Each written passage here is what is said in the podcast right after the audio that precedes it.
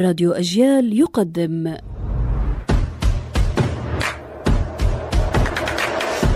أصل الكلام عارف حجاوي الإنفلونزا كلمة إيطالية كان الإنجليز أشطر منا فاختصروها على فلو.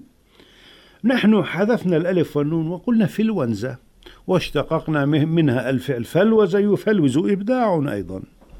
وزعم بعضهم أن أصل إنفلونزا هو أنف العنزة لأن أنف العنزة سائل دائما.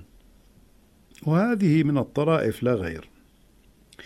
أخذتني أمي وأنا صغير إلى طبيب وأردت ساقي وعليهما بقع حمر.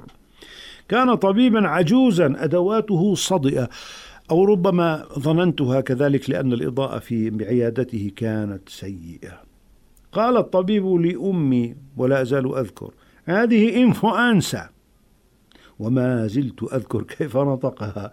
وأمي بفطرتها السليمة عرفت رحمها الله أن الإنفلونزا لا تصيب السيقان فأخذتني إلى طبيب آخر فورا. فقال هذه اسمها شرية والشرى أو الشرية طفح جلدي عرضي لكنه قد يستمر سنوات. معي لم يستمر إلا أياما.